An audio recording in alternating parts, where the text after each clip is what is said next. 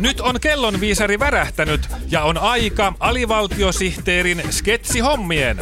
Päivän virallinen sketsihetki sytyttää kuulijan kuumaksi. Suomen virallinen ohjelma. Sketsinautinto molemmille korville.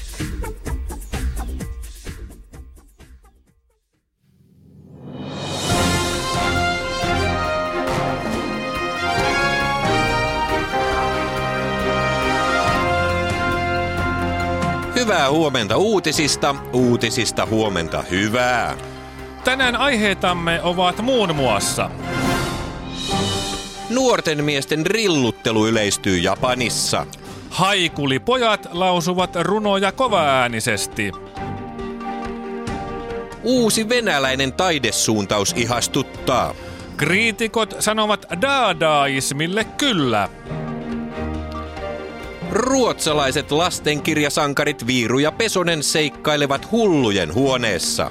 Viirupää ja Pesonen on järjettömän hauska parivaljakko. Mutta aluksi Suomen puolustuspolitiikasta. Valtaosa suomalaisista kannattaa vanhojen Hornet-hävittäjien korvaamista uusilla hävittäjillä.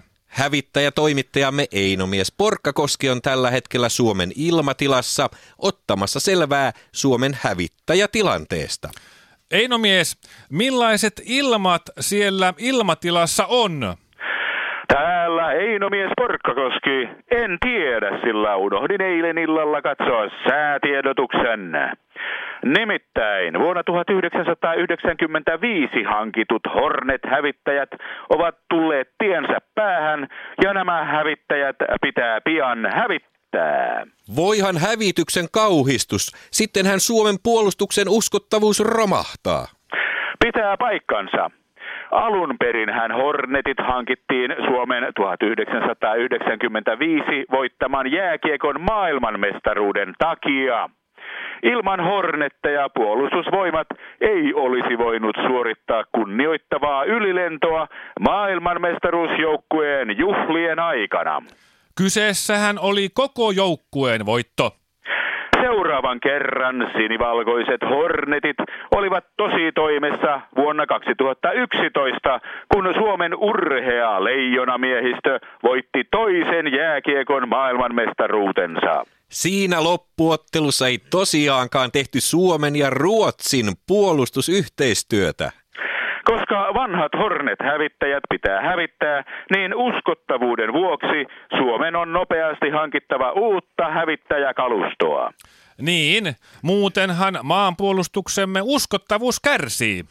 Se ei ole olennaista, vaan olennaista on se, että jääkiekon seuraavat maailmanmestaruuskisat pidetään jo toukokuussa. Jos meillä ei tuolloin ole uusia hävittäjiä käytössä, niin puolustusvoimat ei voi suorittaa ylilentoa Suomen kolmannen maailmanmestaruuden kunniaksi. Mitä? Sehän on kansallinen katastrofi. Näin on. Mikään ei ole Suomen maailmanmestaruuden tiellä paitsi alkusarjan pelit, puolivälierät, välierät ja loppuottelun tulos. Eli Hornetteihin satsaaminen on kullan arvoinen sijoitus Suomelle. Siten on siniviiva täältä tähän.